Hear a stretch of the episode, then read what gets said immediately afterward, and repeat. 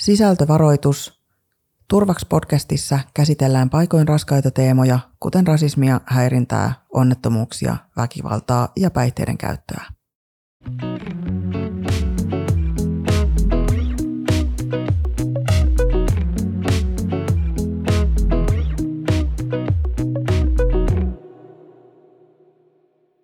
Olin ennen niin kuin muut, enkä halunnut olla oma itseni, koska pelkäsin, että mua ei hyväksytä. Halusin käyttää ihan erilaisia vaatteita, mitä muut. Halusin harrastaa ihan erilaisia asioita. En ollut kiinnostunut samoista asioista, mistä kaverit oli. Olin huomannut, että monia yläkouluikäisiä kiusataan netissä, jos on vähänkin erilainen. Jos jollain oli vaikka erilainen tyyli, niin tultiin heti kommentteihin haukkumaan. Se oli yksi syy, miksi en halunnut muuttua. Mun suuri pelko oli, että vanhemmat ei hyväksyisi mua ja että kaverit hylkäisivät mut. Mä kuitenkin rohkaistuin pikkuhiljaa ja aloin käyttää vaatteita, joista tykkään. Aloin vapaa-ajalla harrastaa ja tehdä asioita, joista pidin. Vanhemmat alkoi huomata, että muutuin, mutta ei ne sanoneet mitään, vaan hyväksyivät mut sellaisena kuin olin. Koulussa sain aluksi joitain katseita, mutta kaverit pysyivät silti mun kanssa ja tukivat mua. Ajan kanssa ne katseetkin hävisivät. Tajusin, että sillä ei ole mitään väliä, millainen olet tai miltä näytät. Kaverit pysyvät aina kanssasi. Tervetuloa kuuntelemaan Turvaks-podcastia. Turvaks pohtii, miten juuri sinä ja juuri minä voidaan vaikuttaa omaan ja muiden turvallisuuteen. Tässä podissa me mietitään näitä teemoja ja kurkistetaan turvallisuuden eri tasoihin sellaisilla alueilla, jotka vaikuttaa suoraan opiskelijoiden ja oppilaitoksien arkeen. Erityisesti näin vuodenvaihteen jälkeen ihmisille koittaa valtava muutosvimma. New year, new me, aletaan etsiä itsessä ja elämäntavassa korjattavaa. Esimerkiksi uusissa kuntosalijäsenyksissä tulee monesti tammikuussa piikki. Ja liikunta voikin olla tosi hyvä stressinlievitysmuoto ja sillä on valtavasti terveyttä edistäviä vaikutuksia, mutta kannattaa muistaa, että liikkumismotivaatio lähtee sisältä. Ulkonäköpaineiden takia ei kannata rääkätä itseään, eikä esimerkiksi kokeilla harrastaa sellaisia lajeja, jotka tuottaa pelkästään kipua. Itsensä rääkkääminen ei myöskään opinnoissa yleensä tuota sitä toivottua tulosta, sillä monesti oppimiskyky laskee sitä mukaan, kun ne stressiluvut nousee. Meillä on tänään vieraana sosionomi Elisa Oksanen. Sä työskentelet työllisyys- ja kasvupalveluissa täällä Tampereella ja sä oot toiminut nuori erityisen työn parissa monissa eri rooleissa. Työn lisäksi myös vapaaehtoistyössä. Me kuultiin tässä alussa rohkaiseva tarina, jossa saatiin kerättyä rohkeutta itseilmaisuun, vaikka se jännitti. Kuinka yleistä sä Elisa ajattelet, että sun kokemuksen perusteella on nuorilla tämmöinen ajatus, että ei tule hyväksytyksi tai kelpaa sellaisena kuin on? No kyllä se on jotenkin valitettavan yleistä. Niin kun, nyhän omassa työssäni en huomannut, että myöskin siellä, kun siellä turvatalolla on työskennellyt, niin kyllä se on aika yleistä. Sanotaan, että suurin osa ehkä kokeekin semmoista, että niin kun pieni määrä on semmoisia, joilla on tosi vahva itsetunto ja kokee, että ehkä niin kun se lähipiiri on niin kun myös tukenut sitten siinä, minkälainen itse on. Että se on kyllä valitettavan yleistä. Se on hirveän harmi, koska mehän kaikki tavallaan ollaan ihan just sellaisena kuin me ollaan, niin ihan täydellisiä. Se on kauhea ajatus, että pitäisi jotenkin jännittää sitä millä ne on. Mitä sille voi tehdä, sille ajatukselle siitä, että on kelpaa? Niin, sehän onkin hyvä kysymys. Se onkin varmaan vähän vaikea sitten aina, että no yksi on mulla ehkä semmoinen, niin kuin mitä mä joskus nuorten kanssa on puhunutkin, että nimenomaan sanoinkin, että se on ajatus. Että monestihan se... Että kun tarkastelee sitä vähän kauempaa, jos ajattelee, että no, mä en osaa matematiikkaa tai mulla on rumat vaatteet, niin mitäs liittäisikin siihen eteen sanan, että mulla on ajatus, että mulla on rumat vaatteet. Niin sehän saa siihen vähän niin kuin sitä niin kuin katsontokantaa, että hei, että ei sen ehkä olekaan ihan niin, että se ei ole totuus, se on mun ajatus mun päässä. Ja sitten ehkä se, kun niistä puhuu muidenkaan. Mä ainakin itse olen kokenut, jos mulla on joku ajatus, että joo, mä en riitä tai kelpaa. Sitten mä oon jakanut sen ajatuksen kuin muunkaan. Niin sitten mä oon huomannutkin, että ihan se joku, mä puhun sitä ääneen, että hei, tää on vähän hassukin ajatus. Sitten se toinen sanoo, että ai sä tollaan ajattelet. Että ehkä jotenkin se, että niin kun, niin kuin puhuu sitä asiaa ja liittää siihen, siis tämä on ajatus, niin se on siihen niin kuin etäisyyttä siihen ajatukseen. Niin se ehkä myös tekee siitä tavallaan niin kuin vähemmän ison asian, kun sen saa sanottua. Joo. Ja sanotettua ja sitten kaveri voi sanoa tai kuka, kenenkaan siitä puhuukaan voi sanoa, että okei, sulla on tällainen ajatus ja joo. Siitä voi jatkaa eteenpäin ilman, että se ajatus on totta. Joo, juu, just näin. Musta oli hienosti jossain sanottiin, että älä usko kaikkea, mitä ajattelet. Joo. Se oli musta hienosti sanottu, kyllä. Koska tosiaan vain se, että mä ajattelen jollain tavalla, ei tarkoita, että se olisi totta, tai että se olisi niin. Ja monesti mä just pelot ja epävarmuudet saa meidät uskomaan asioita, jotka ei todellakaan ole totta. Joo, kyllä. Joskus tulee sellaisia tilanteita ikävä kyllä vastaan, jossa jotakuta on kiusattu tai piikitelty tai muuten kohdeltu kurjasti sen takia, että on ollut löydetty joku asia, mistä on haluttu kiusata tai piikitellä. Ja se on usein sitten omiaan aiheuttamaan sitä sellaista riittämättömyyden tunnetta ja sellaista vääränlaisuuden tunnetta. Uskotko sä, että tällaisen toiminnan kitkemiselle on jotain hyviä keinoja? Joo, no kyllä mä uskon, että sille on toki se, että toi on valitettavaa, että tapahtuu erityisesti koulumaailmassa, kyllä muuallakin ja ihan työpaikoillakin. Ehkä se, että jos se olisi vaan näin helposti sormia napsauttamalla ratkaistu, niin se olisi jo tehty. Että se ehkä niin kuin vaatiikin semmoista ehkä ajatuksen muutosta, sitä jos mietitään vaikka kouluympäristöäkin, että siellä niin kuin oikeasti otettaisiin niin kuin puheeksi tämä asia ja ilmiö, niin kuin, että ja nimenomaan voisi ajatella vaikka nuoria, että niiden nuorten kanssa keskustelet, ei niinkään niin kuin valistaen tai jotenkin niin kuin kertoen vaan heille, miten on vaan, niin kuin, että pohdittaisiin sitä ilmiötä yhdessä. Ja sitten sitä just, että ja sitten sehän ei ole mikään niin kuin meidän päälle langennut niin kuin asia, että nyt tämä on täällä vaikka koulumaailmassa tai missä tahansa, vaan mehän itse voidaan vaikuttaa siihen. Ja just se, että kun vaikka nuortikkaa keskustelee siitä, että no mistä se johtuu, onko se epävarmuudesta vai mistä, että miksi joku, useinhan se on sitä, jos sä kiusaat jotain tai piikittelet, niin se on itsellä vähän paha olla. Sä haet itse hyväksyntää huomiota sillä, että kun sä kiinnität katseen jonkun toisen vajavaisuuteen, niin sit sä oot niinku itse jotenkin kelpaavampi. Niin ehkä tätä, jos tätä puhuttaisiin ylipäätänsä ja tunnistettaisiin niitä omia tunteita ja niitä tarpeita siellä tunteiden taustalla, niin sitä niinku sillä tavallaan mun mielestä niitä voisi saada kitkettyä, mutta se on niin kuin pitkä prosessi kyllä oikeasti, että ei se niin kuin millään yhdellä luennolla tai keskustelulla muutu, vaan sitä pitäisi tehdä niin kuin pitkin vuotta pikkuhiljaa niitä nuorten niin kuin ehdoilla. Niin, että tämä vaatii oikeasti ihan niin kuin rakenteellista toimintaa. Joo. Siihen ei tavallaan yksilö voi pelkästään minä päättää, että minä olen nyt tänään kaikille kiva ja sitten kaikki muutkin, vaan se on oikeasti niin kuin rakenteisiin täytyy saada se muutos, että se tavallaan Nähdään, mitkä ne on syyt, mitkä aiheuttaa niitä oireiluja. Ja sitten myös saadaan sitä kautta ehkä löydettyä ne kohdat, missä se oireilu alkaa ja kitkettyä sitä pois. Joo, ja sitten myös se ehkä, että nimenomaan aikuiset, koska niin kun mä oon huomannut, että niin munkin ikäisiä, mä oon vanhemmilla, niin ehkä niitä tunnetarvetaitoja ei ole kauheasti harjoiteltu ja opeteltu, niin kun mulla on oltu nuoria. Ja nyt niin sitten vaan meilläkin on opettelu niihin, jotta se voi lähteä myös meistä käsin monesti, koska nuoret ottaa meistä mallia myös. Niin me saatetaan olla jopa niitä, jotka tuo niitä huonoja malleja sitten ehkä heille näkyvillä. Kritisoidaan muita ja ehkä niin kuin arvostellaan muita. Ja itseämme erityisesti arvostellaan aika paljon. Juuri niin. Juuri näin. Näinhän me monesti saatetaan ihan huomaamattommekin sanoa, että ai, että oli vitsi, että pitäisi kyllä tehdä jotain tälle ja tälle osalle itsessä. Ja samalla jaetaan sitä ympärillemme sitä samaa mallia. Sä oot toiminut myös tuolla nuorten turvatalolla tosiaan vapaaehtoisena pitkään. Millaista se työ on ja millaisia kohtaamisia sulla on ollut siellä? Joo, on kyllä pitkään työskennellyt. Nyt syksyllä täydet 10 vuotta pyöreitä täytän siinä nyt sitten. Ja minkälaista työtä? No mä oon aika monipuolisesti tehnyt siellä. Pääsääntöisesti on siellä tilapäismajoituksen puolella ollut. Ehkä mä menen aina illalla sinne 5 ja sitten mä oon siellä yötä.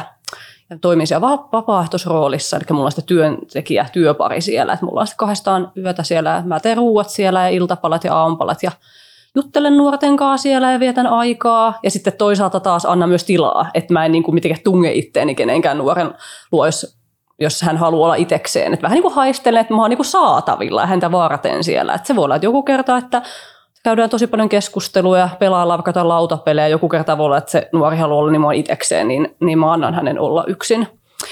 Ja Mutta se on jotenkin kiva, että sitten esimerkiksi siellä niin kun ollaan siinä iltapalapöydän ääressä, niin sieltäkin tosi hyviä keskusteluja. Ja just ehkä, kun tästäkin puhuttiin aiemmin, että miten vaikka kiusaamista saa kitkettyä pois, niin ihan niin kuin tämän tyyppisiäkin aiheita joskus me jutellaan. Ja se on hirveän niin kuin hedelmällistä musta, että siinä niin kuin yhdessä vähän ihmetellään ja pohditaan. Ja niin kuin mä oon oppinut ihan hirveän paljon siellä niin kuin joka ilta niiden nuorten parissa, plus sitten kun siellä on joitain nuoria, jotka on ehkä pitemmän aikaa ollut, niin niitä tuntee paremmin, niin sellaisia yksilökeskusteluja käyn välillä just niin kuin näihin asioihin liittyy, että mikä on riittävää ja että kelpaa sellaisena kuin on.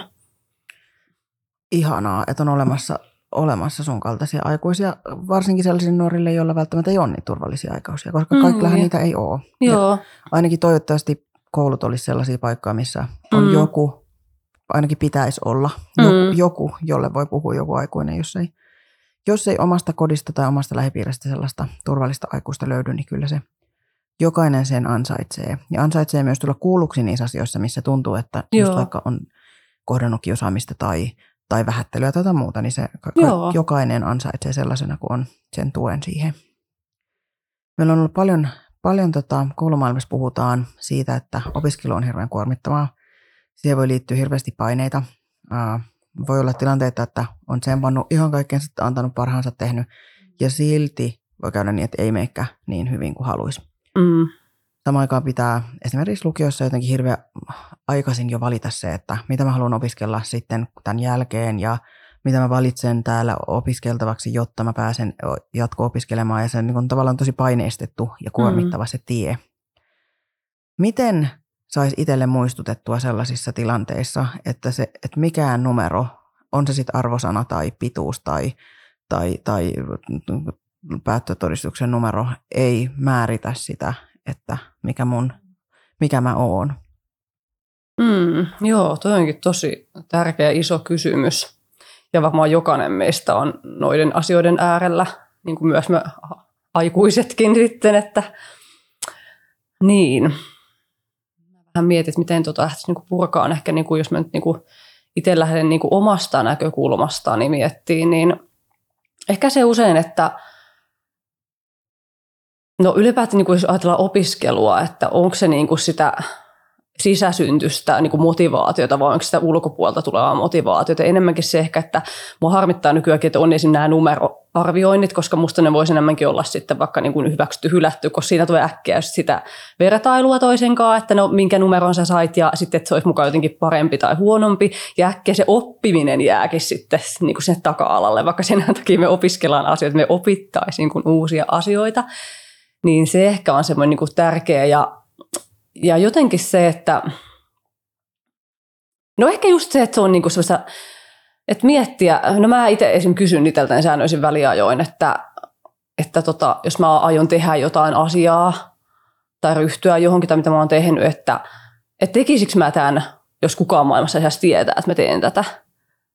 Tai just se numero vaikka, että mikä numero mä saan tästä. Ja jos mä sitten vastaan siihen, että no en mä tekisi, niin sitten se ehkä olekaan hirveän sisäsyntystä, vaan mä sen takia, että mä saan sanoa jollekin, että mä sain 5 tästä tai jotenkin sain suoritettua tätä niin hienosti, niin ehkä siinä on hyvä vaihtaa vähän niin kuin suuntaakin sitten. En tiedä, vastasinko kysymykseen. Täällä ehkä vähän, kun tämä on niin laaja alue, niin en tiedä, hyppäsinkö vähän ehkä väärälle puolelle. Niin, eikä tähän varmaan olekaan mitään vastausta olemassakaan. Siis nehän on ihan hirveän isoja asioita, mutta toi on ihan tosi hyvä pointti ja toi on ihan totta, että hirveästi me tehdään asioita mukamas itseämme varten, mutta oikeasti jotain muuta varten. Siis just jotain todistusnumeroa tai jotain muuta tällaista niin kuin ulkoista vaatimusta varten sen sijaan, että me tehtäisiin sen oppimisen takia. Joo. Ja mun täytyy sanoa, että nuoret ja lapset on jotenkin semmoinen ihmisryhmä, joka on kautta historian jotenkin nähty sellaisena helposti ylikäveltävänä ryhmänä. Eli tavallaan kun nuorten paineista puhutaan, niin siinä niin tosi monesti törmännyt sellaiseen johonkin vanhakantaiseen kommentointiin, että joo, no oli mullakin vaikeaa, kun piti suksipoikki kesät, talvet hiihtää ylämäkeä molemmat suunnat. Ja että tavallaan niin kuin se unohtuu, että se on oikeasti ihan niin kuin, ne paineet voi olla nykyään ihan valtavat ja että ajat on muuttunut tosi paljon vielä siinä, että ne voi kasvaa vielä isommiksi koko ajan. Että tavallaan se tunne ja se kokemus on ihan oikea. Semmoinen, minkä mä itse voisin sanoa lohdutukseksi kaikille, jotka painii niiden esimerkiksi lukiopaineiden kanssa. Mulla ei koskaan elämässä ollut enää sitten sen jälkeen samanlaista painetta, kun oli kirjoituksia aikaa. Et vaikka mä oon käynyt siis yliopistot ja mä oon opiskellut siis 10 eri oppilaitoksessa jälkeen ja mulla on paljon erilaisia koulutuskokemuksia sen jälkeen, niin mikään ei ollut samanlainen paine kuin se. Eli tavallaan se helpottaa sen jälkeen. Sitten kun se on käynyt tavallaan sen myllyn, joutunut käymään läpi. En mä tiedä lohduttaako tämä ketään, mutta tämä on nyt mun kokemus, jonka jaoin teidän kanssa kumminkin. No mä haluaisin ehkä kysyä sinua tästä, että minkä sä koit sitten, miksi se helpotti? Aiheuttiko se lukio itsessään se vai muuttuiko sun ajatuksessa joku sitten? No siinä oli ehkä just toi, mistä sä puhuit toi, että se tavallaan kun se motivaatio muuttuikin niin, että mä rupesin opiskelemaan itselleni ja osaamistani varten ja tavallaan mä rupesin niin kuin keskittymään muihin asioihin kuin siihen, että mun täytyy jollakin vertailuasteikolla ylittää jokin. Ja sitten siitä tulikin ihan erilaista siitä opiskelusta. Sitten siinä ei ollut enää painetta, koska se olikin sitä, että hei mä valkkaan tuolta noita kursseja, mitkä mä kiinnostaa, mä menen tuolla. Oli tietysti paineita, tuli tenttiviikkoja, tuli sellaisia kursseja, joista mä en tykännyt tai jotka oli vaikeita. Mutta tavallaan se niin kuin just toi, että sitten ei tarvinnutkaan vertailla itseään muihin. Ei tullutkaan sitä sellaista valtava jättitodistus ja nyt tämä määrittää mun koko elämän, koska ei se oikeasti määrittänyt mun elämää. Joo. Se oli tavallaan harhaluulo, että se määrittää mun elämää. Se määritti mun jonkun osaamisen, mikä sillä hetkellä oli jonkun arviointiasteikon mukaan tätä tai tätä. Ja myöhemmin tuli aivan toisia opintoja, tuli aivan toisia arvosteluasteikkoja. Ja sitten mulla olikin paljon hauskempaa. Ja tämä on mun mielestä ehkä semmoinen asia, mikä opiskeluissa kannattaa niinku ajatellakin, että ne, mitkä on kurjia, mutta pakollisia, ne selviydytään. Ja ne, mistä voi itse oikeasti oppia jotain, niin ne on niitä, missä sitten just se oma motivaatio määrittelee, eikä pelkästään se, että pitää olla parempi kuin jollain muulla.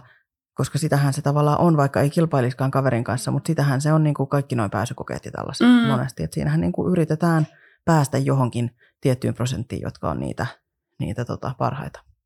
Joo, ja sitten varmaan se, että niinku itseäkin mietin niinku nuorempana, että en ollut, mä olin semmoinen niinku semmoinen 7-8 oppilas, et en todellakaan ollut mikään niinku hyvä koulussa.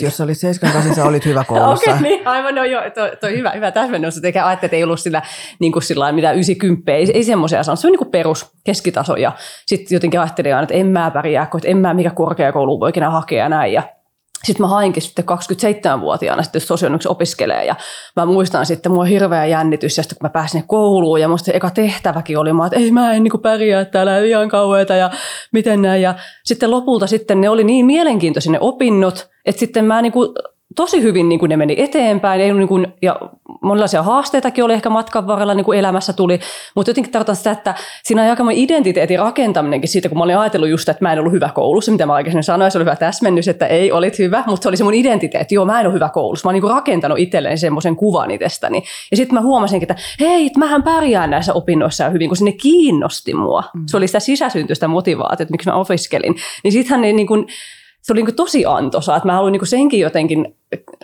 kaikille muistuttaa, että vaikka joskus nuorempana tuntuu, että en mä osaa tai en ole hyvä, niin se voi ollakin, että se on vaan sulle, se ei ole se tosi tarina oikeastaan, vaan kertonut itselle sellaista tarinaa.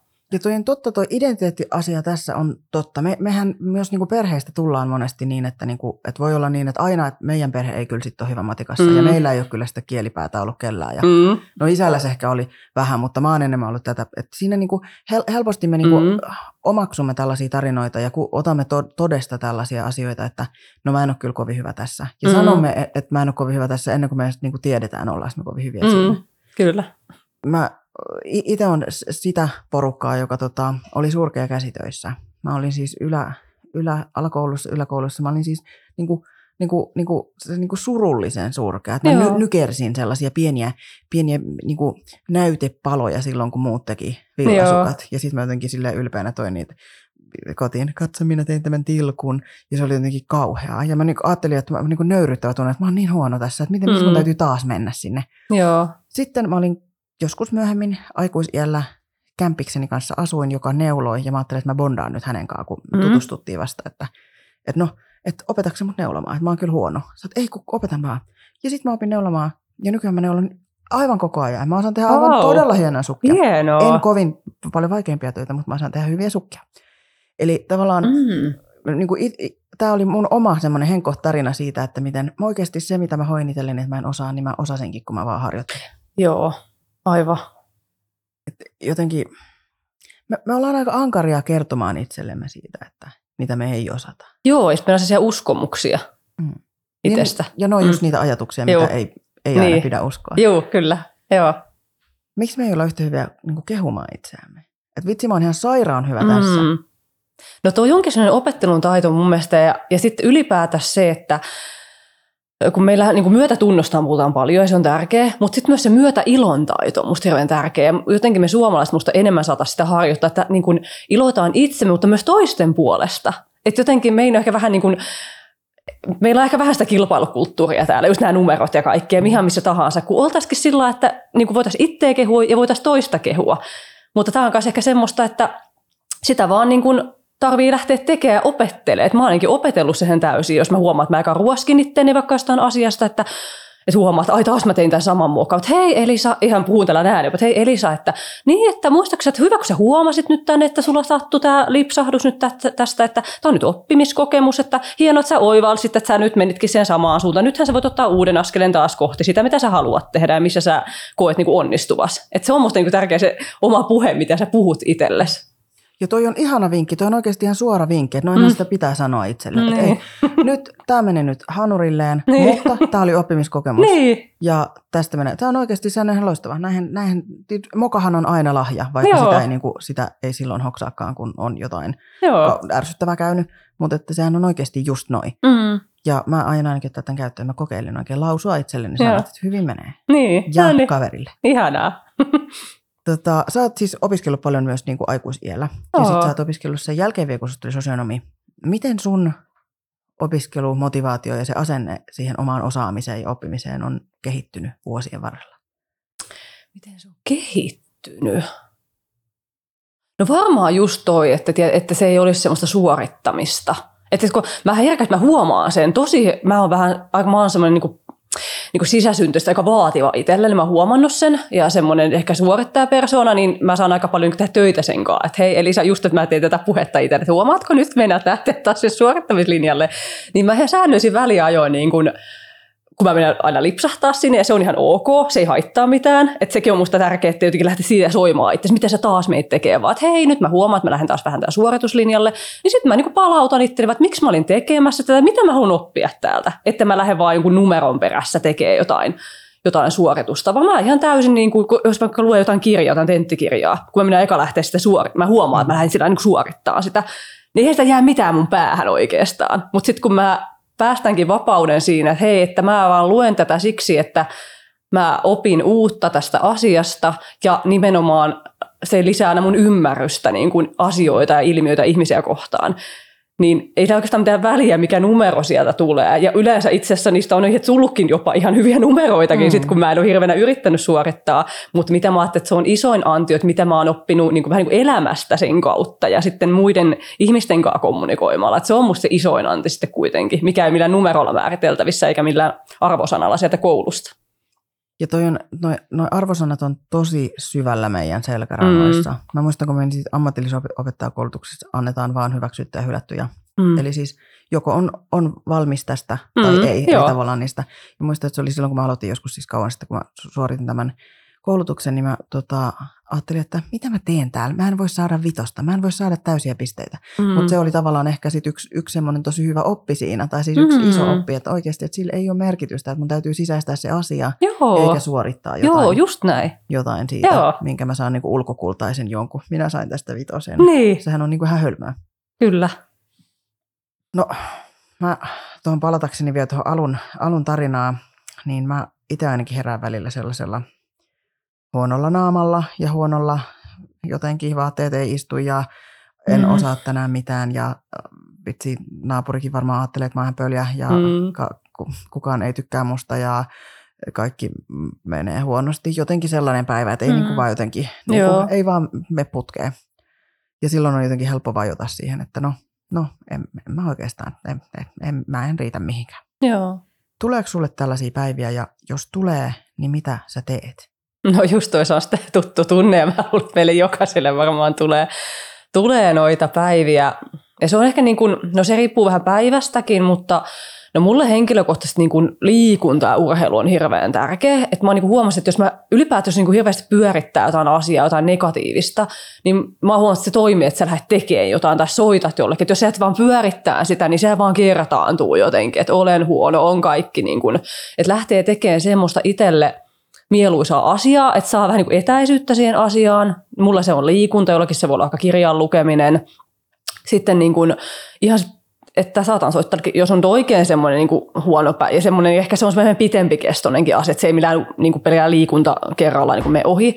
Sitten mä juttelen mun miehen kanssa tai soitan mun kaverille ja saat, hei nyt on niin tämmöinen mälsä olo jotenkin, että niin se usein sitten niin kuin auttaa, kun saa puhuttua ääneen sitä ja se toinen tuo sitä empatiaa, niin se jotenkin niin kuin auttaa itseäänkin tosi paljon. Plus se, että niin puhuu itselleen nätisti, se itsemyötätunto, että puhuu, että hei Elisa, tai mä aina sanoin, hei Elisa, että mitäs nyt huomaatko, että puhut itsellesi näin. Ja sitten se kiitollisuuspäiväkirja. Ja myös se, että mistä mä oon kiitollinen elämästä, että niin kuin itsestäni mistä mä oon kiitollinen. Että koska aina löytyy jotain kuitenkin. Että vaikka tuntuu, että mikään ei, niin sitten kun sä oikeutat kaivaa, niin sitten se on musta semmoinen, että se kiitollisuus lisää sitä niin kuin onnellisuutta. Ja se, että kun keskittyy myös muiden onnellisuuteen. Mä luen tällä hetkellä kirjaa Dalai Laman kissa. Se on aika mielenkiintoinen kirja buddhalaisista ajatuksista ja myötätunnosta ja tämmöistä. Siinä on just se, että kun keskittyy muiden onnellisuuteen ja siihen niin kuin hyvinvointiin ja muiden auttamiseen, niin oma onnellisuus kyllä lisääntyy. Ja sen takia mä mun mielestä teen vapaaehtoisesti jotenkin säännöllisesti. Mä koen, kun joku kysyy, että miksi sä teet sitä, niin kuin, että ei sitä rahaa eikä mitään. Mutta sen mä jotenkin koen, että se niin kuin se tuottaa mullekin niin kuin onnellisuutta. Se on ihan oikeastaan joka kerta, kun mä lähden niistä vapaaehtoistyöpaikoista, niin aina mulla on semmoinen hyvä fiilis siitä, että mä oon voinut antaa itsestäni ja mä oon saanut myös itse aina joka kerta sieltä jotain. No, ihana kuulla. Ja ihanaa, että tulit meille vieraaksi. Kiitos, oli kiva tulla. Tässä voisi ehkä vetää yhteen tätä just, että muista olla itsellesi hellä ja armollinen. Ja jotenkin, että sellainen positiivinen puhe itselle on tosi tärkeää. Ja muille. Positiivinen puhe kaikille on tärkeää. Ja jokainen meistä on riittävä. Juuri niin. Jokainen meistä on riittävä. Ihanaa. Me koetaan monesti tätä riittämättömyyden tunnetta ja tavallaan ehkä just verrataan itseämme joskus vähän niin kuin epäinhimillisiin standardeihin. Mutta meidän on hyvä tässäkin muistaa, että kaiken näköiset, kokoiset, ikäiset, kaikki ihmiset kuuluu katukuvaan, televisioon, kouluun, johtotehtäviin, siis kaikki ihmiset kuuluu kaikkialle. Eli tavallaan, jos susta tuntuu, että sä oot jotenkin vääränlainen tai liian iso tai liian pieni tai liian keskikokoinen tai jotain liian liikaa tai liian vähän, niin muista, että maailma on täynnä ihmisiä, joiden mielestä just sä oot oikeanlainen, sä oot just sopiva ja sä oot just täydellinen. Ihan jokainen ihminen on kaunis ja viisas ja just tismalleen sillä omalla tavallaan oikeanlainen ja sopiva. Tänään erityisesti sanon lopuksi kaikille, että muista, että riität ja muista, että turvallisuus on hyvinvointia ja hyvinvointi on turvallisuutta. Turvaks on Opetushallituksen rahoittama hanke, jota toteuttaa SASKY-koulutuskuntayhtymä yhdessä Vammalan lukion ja Kangasalan lukion kanssa.